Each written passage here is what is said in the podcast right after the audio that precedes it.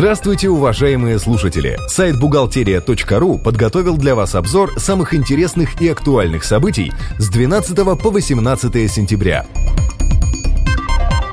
Порядок оформления больничных листов снова будет уточнен. Чиновники считают, что действующий сегодня порядок заполнения документа несовершенен. ФСС хотят запретить в левом верхнем углу прокалывать больничный листок степлером и писать там какие-либо отметки.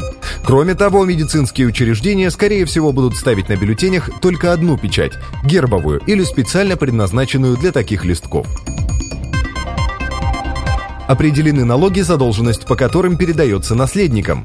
Это транспортный налог, налог на имущество физических лиц и земельный налог. При этом долг рассчитывается с учетом доли наследуемого имущества. Сам факт признания налогоплательщика умершим подтверждается в соответствии с Гражданско-процессуальным кодексом РФ.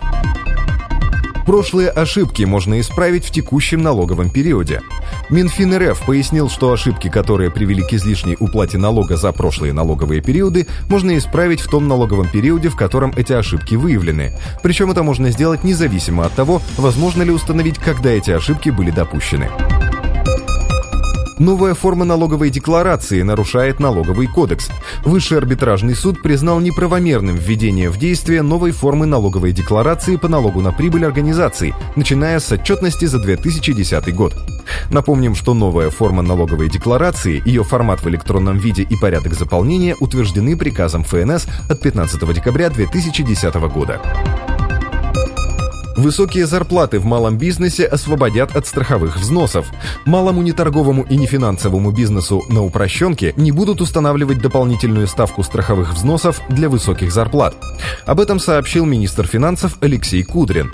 Таким образом, со следующего года плательщиков взносов ждет регрессивная шкала ставок. 30% для зарплат до 512 тысяч рублей, а для зарплат повыше ставка увеличивается еще на 10%. Однако малые неторговые и нефинансовые предприятия предприятия смогут безболезненно выплачивать высокие зарплаты своим сотрудникам. Представление уточненной декларации по налогу на прибыль не освобождает от ответственности, но зато может уменьшить сумму штрафа.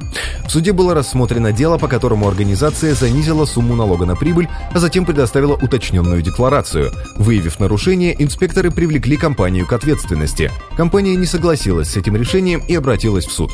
Однако арбитры указали, что представление уточненной декларации является смягчающим обстоятельством, но не освобождает от ответственности.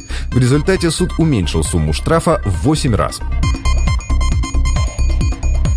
На этом мы заканчиваем обзор важных событий за неделю. Самые актуальные новости вы всегда сможете найти на сайте бухгалтерия.ру. Спасибо, что вы были с нами. Слушайте нас через неделю.